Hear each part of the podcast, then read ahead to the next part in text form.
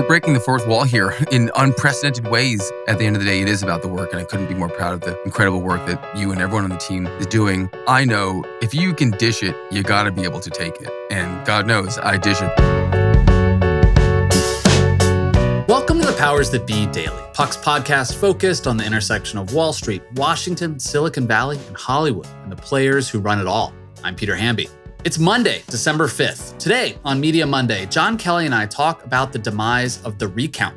The newsroom launched in 2019 by John Heilemann and John Battelle, promising to reinvent and reshape digital video and coverage of politics. But they might have been a little too late to the game. And John and I discussed the New Yorker profile that just dropped about Puck. Go read it if you haven't. We'll hear about all that and more in today's episode of Powers That Be.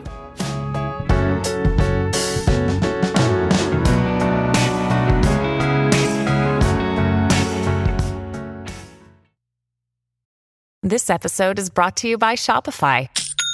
Forget the frustration of picking commerce platforms when you switch your business to Shopify, the global commerce platform that supercharges your selling wherever you sell. With Shopify, you'll harness the same intuitive features, trusted apps, and powerful analytics used by the world's leading brands. Sign up today for your $1 per month trial period at shopify.com slash tech, all lowercase. That's shopify.com slash tech.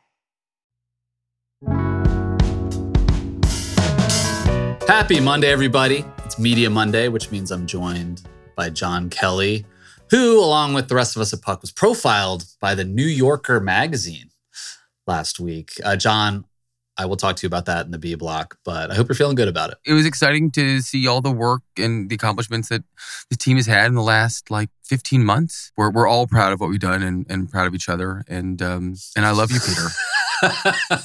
I love you too. I'm so proud of you. um, we'll get to that. I don't want to be too navel gazing. There was an interesting story that caught my eye last week, and I immediately texted you about it that we should talk about on the pod, which is the Recount, which is a sort of video focused political news site that was started in 2019 by John Heilemann and John Battelle, two veteran journalists. They basically said they're going to be winding down their operations after like three years or so last week. This is how the recount pitched themselves when they started back in 2019. TV news is broken, too much blather, bad faith, and BS. At the recount, we're reinventing video journalism for the platforms reshaping the news, streaming and social media. They've succeeded in some places. They have almost half a million followers on TikTok, for example, but didn't really catch on. And my most proximate experience with them was just seeing what they put out, like the videos they put out on Twitter. Uh, and it's just, you know, 20 second clips of like Mitch McConnell in the Senate gallery giving a press conference, 20 second Don Lemon rant on CNN, 20 second Matt Gaetz embarrassed video. You know, it's just sort of like doing what a lot of other people do, quite frankly. And so in my eye, that that sort of suggested they weren't really distinguishing themselves. But why why do you think they didn't make it through, John? Well, you point out they, they raised capital um, and started the business in 2019, and I think they raised 30 million $34 million overall. This was a lot of smart money. Ron Conway's uh, SV Angel was in this. Uh, Fred Wilson's Union Square Ventures was in this. Uh, Robert Wolf, um, who I think people know as uh, Obama's banker, he was the the the only man on Wall Street who supported Obama. I mean, or the you know the most public one after um, 2008 at UBS. Um, great guy, a real visionary in some ways. I think Heilemann saw what was happening most acutely because he was a citizen of the mm-hmm. green room. I mean, maybe the king of the green room, and recognize that these like very hegemonic forces in our culture, like Morning Joe, one day would go away. One day people will not sit through five hours of Joe Scarborough every morning. Maybe not when Joe Scarborough is still in his 60s, but but one day it'll be different, right? I think a lot of people were coming up with ideas for what the post cable future was going to look like. And I, I was actually a very early recount subscriber. I thought the idea was ambitious and cool. Don't forget, Quibi was starting around this time too. So there were a number of people who saw blood in the water and predicted that a new behavior was going to happen. I think that a couple of things dawned on them, and, and that's where reality set in. One is video production is enormously expensive, as you know better than I. It is in many ways cheaper than broadcast television, but in other ways, um, there's still a, a large margin to account for.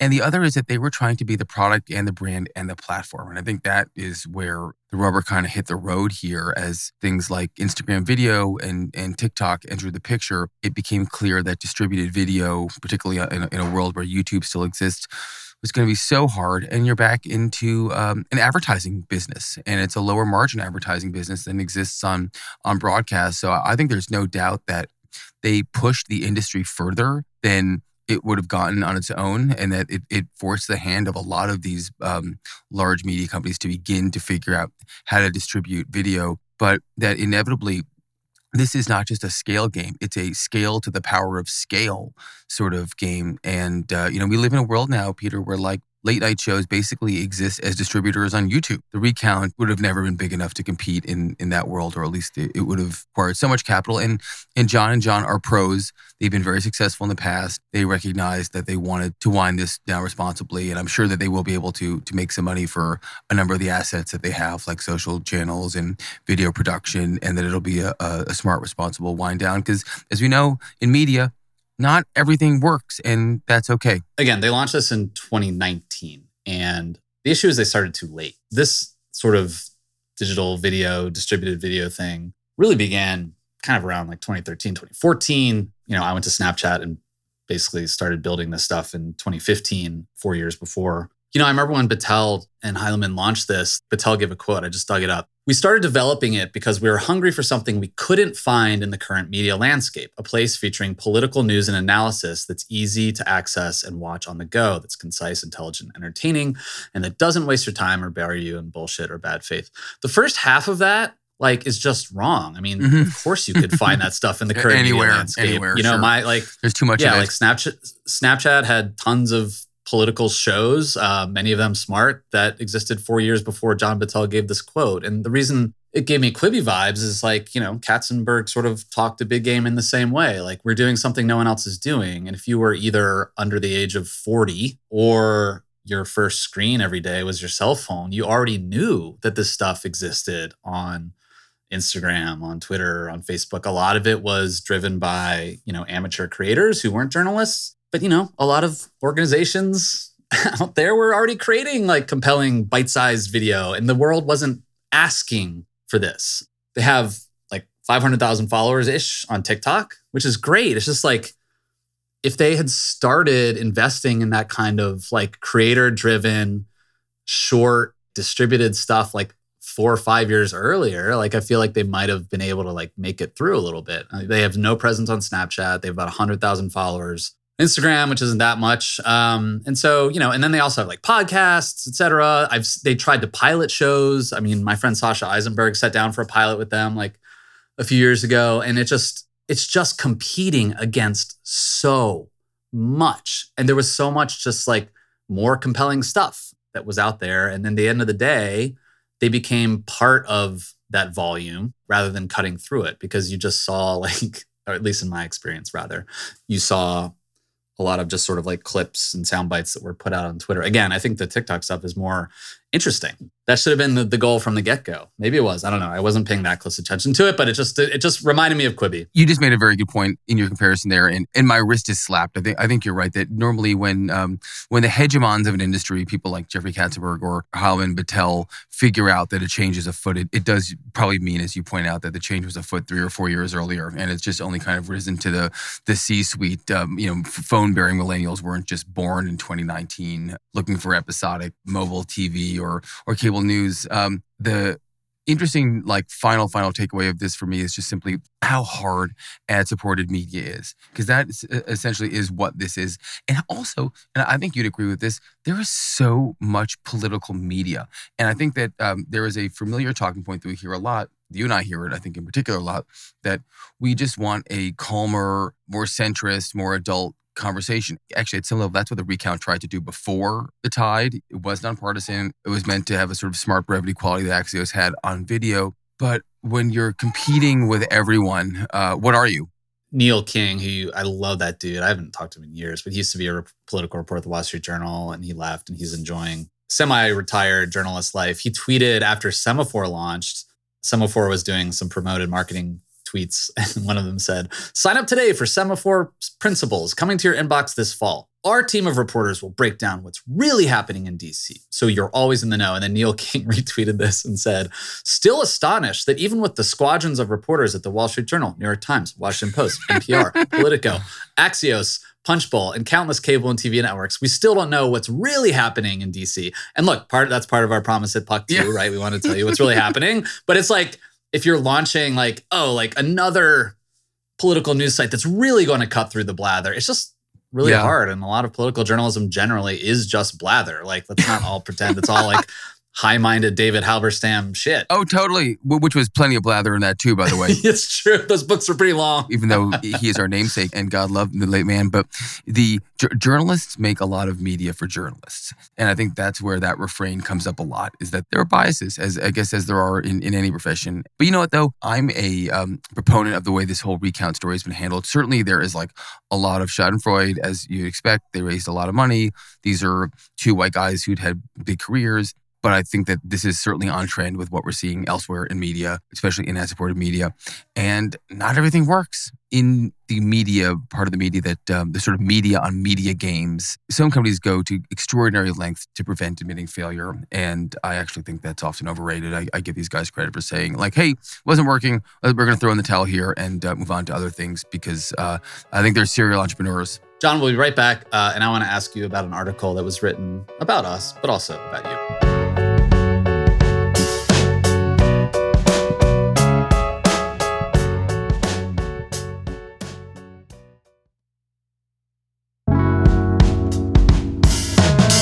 Welcome back, everyone. Um, last week, The New Yorker, which is not at all a publication for elites, uh, wrote an article uh, about how Puck is a publication for elites. I thought it was great. You know, I think there were a few things that jumped out at me, like a little, a little off-target observations. One of them calling Puck. This is the headline: the email newsletter for the Mogul set. Sure, we're we're creating stuff for the Mogul set. I like that but like not understanding hey it's not just about email newsletters here. Like we're actually like creating some new formats you know we're experimenting with formats like this uh, etc so like there's some business things that i feel like the author missed but you know we got a very handsome photo of you with the puck logo like pointing down to your head. Like a lightning rod. Yeah, a little lightning rod. I learned a lot about you too. I mean we know each other well. Um, i didn't know i was texting with my dad about this bill hamby puck's number one fan and subscriber I didn't know you were such a New York City elite, uh, which makes me happy that we're pals because, you know, I grew up in the Virginia suburbs and you grew up in the West Village, but here we are and we see the world in a lot of the same ways, thanks to the fact that I guess like, our parents were journalists. Um, but I want your reviews of this. I'm curious what you think. Oh, yeah, we're, we're breaking the fourth wall here in unprecedented ways. Um, we'll sort of say the obvious here. It's a privilege to be profiled. We obviously have an enormous respect for the New Yorker. I thought Clare was a really nice, smart person. I, I like getting to know her. You know, the funny thing about going through a process like this is you talk to somebody many times and you actually sort of develop your own sort of shorthand with them that, that isn't really manifested in the work itself, but I really enjoyed it. I think she's really talented. And I don't want to edit a published piece. I feel that is certainly the, the inclination of an editor. I think that, of course, if it were up to me, we talk about Puck all day, uh, you know, off this program, and I'm enormously proud of everyone. I, I wish that obviously she'd spent more time talking about you and, and this show and it'd be great if, if there was more room to talk about the extraordinary work Matt's done. Certainly, she mentioned some of it, but I could go on for days about uh, how invaluable his contributions have been and just what a, an unbelievable generational talent he is. And I could say this about any of, number of our colleagues too, and uh, incredible management team too. Certainly, was more about writers than it was about business operators. Um, but what makes Puck so interesting to me, and, and, part of why I love it so much, is that I really do feel like the business model underneath what we're doing here is something that I really do believe is going to change our industry. I think journalists should be treated as value creators. That means treating them and offering them ownership in entities and, and incentivizing them and motivating them. You know, I know that when we first talked about Puck in a serious way. I remember that day very, very clearly. I was chasing one of my kids around the park and and you were just the best. You were so like enthusiastic and supportive immediately and and all in. It was just clear that we wanted to build a great company. We'd, we'd like to do, to do well in this, obviously. But we want to shake things up for the people that come after us too and to make it no longer outrageous or insane to be an owner in a journalistic enterprise. And i think that we're normalizing that in the best possible way and and it's powerful. Like i think that's something that's really powerful and sometimes that gets lost underneath the coverage of puck which is fine to me because at the end of the day it is about the work and i couldn't be more proud of the incredible work that you and everyone on the team is doing. I know if you can dish it, you got to be able to take it. And God knows I dish it, so I can certainly take it. And it was fun for me to see some of my like verbal ticks that get caught up that were mentioned. And I, I think actually Clare made fun of the business jargon that I probably sprinkle into prose. Guilty as charged. I think it's, it's my zeal for the business and what we're doing. But it was fun for me to also read at a 30,000 foot view about my relationship with Graydon, who obviously is like a very important guy in my life. I think he and I both probably found some of that a little bit amusing. But there's also no question to me that like there were certain things that I learned from him and the industry learned from him that we wouldn't be able to do this without. All in all, I thought it was great. It was flattering. Obviously, uh, when you when you submit to something like that, you know that you'll be criticized. That's the nature of the game. You, you don't want it to be pat. And um, I'm glad that Bill liked it. Did, did Tressa Hamby like it too? I haven't talked to her about it yet. We've mostly okay. been talking about um, Christmas planning. I um, see a lot of wedding stuff. I'm sure. I'm sure she's got her. Yes, wedding stuff for sure. Yeah, uh, Clare, really good journalist. I think this is right she was a few years behind me at Georgetown, but we both wrote for the. That is correct. We both wrote for the hip alt weekly, the Georgetown Voice, which is where the cool kids hung out, not the Hoya. Now it all comes together. I said this on the pod before. One of the first things you said to me about Puck, not one of the first, but one of the most important things was after the election, you were giving away all your insight for free on Twitter. And I think Puck, if people start to like pay attention to the business as well as the actual content and the things we're covering, they'll understand that we're trying to find a way to make journalists understand that they are, and this is an icky word for a lot of ivory tower types, you know, sorry, David Remnick, like we are creators and we create content for the internet and we should be rewarded as such. And I think a lot of journalists, young and old in more traditional newsrooms, are sort of like browbeaten into thinking like you serve the god of CNN or the New York Times. And you do in a sense if you work there, but you also like eat what you kill on the internet. You know, it's funny in some ways we are still as an industry getting payback for giving this all away. Scott Galloway has talked extensively about being on the board of the New York Times company when Google was kind of reaching its apotheosis. And he would offer like very charged arguments in the boardroom about how they shouldn't just give their work away on the open web. And obviously, it's a fait accompli now, right? Like it seems ridiculous to talk about reversing that. But we are now getting of a certain age, Peter. I hate to do this to us, but it is true. We are, you know, we would be middle age NFL coaches at this point. And we remember how hard it was to um, get your hands on something. Like when we were kids, you know, you would only get a couple of newspapers and, and a couple of magazines. The only way to disseminate information was to buy something and have that like really immersive experience. And it's just hard not to think that we're headed back there in some way, shape, or form somehow, where you need to really know the brands you're consuming to get the information that you really want. Um, and that sounds absurd to people who are younger than us and who have not experienced that in the industry, but that's why people had such deep relationships with the brands that they read that they loved because they had to intentionally go to get them to pay for them to read them. And that makes me very happy. That is the sort of like central magazine art that i think in our lifetime is is being restored and it will all be uh, the better for it. Speaking of that i subscribe to the new yorker so i support support that brand all right john thanks so much man uh, we'll see you in the slack this week all right talk to you later buddy Thanks so much for listening to another episode of The Powers That Be. As a reminder, The Powers That Be is the official podcast of Puck. We'd like to thank Ben Landy, Liz Goff, and Alex Bigler for their editorial and production guidance. If you like what you hear, please share with a friend. It really helps us keep delivering the inside scoop that only Puck can offer. Follow us on Twitter at Puck News. I'm Peter Hamby. See you tomorrow. This has been a presentation of Cadence 13 Studios. Please listen, rate, review, and follow all episodes wherever you get your podcasts. The Powers That Be Daily is executive produced by Jon Kelly, co founder of Puck, and Chris Corcoran, chief content officer and founding partner of Cadence 13.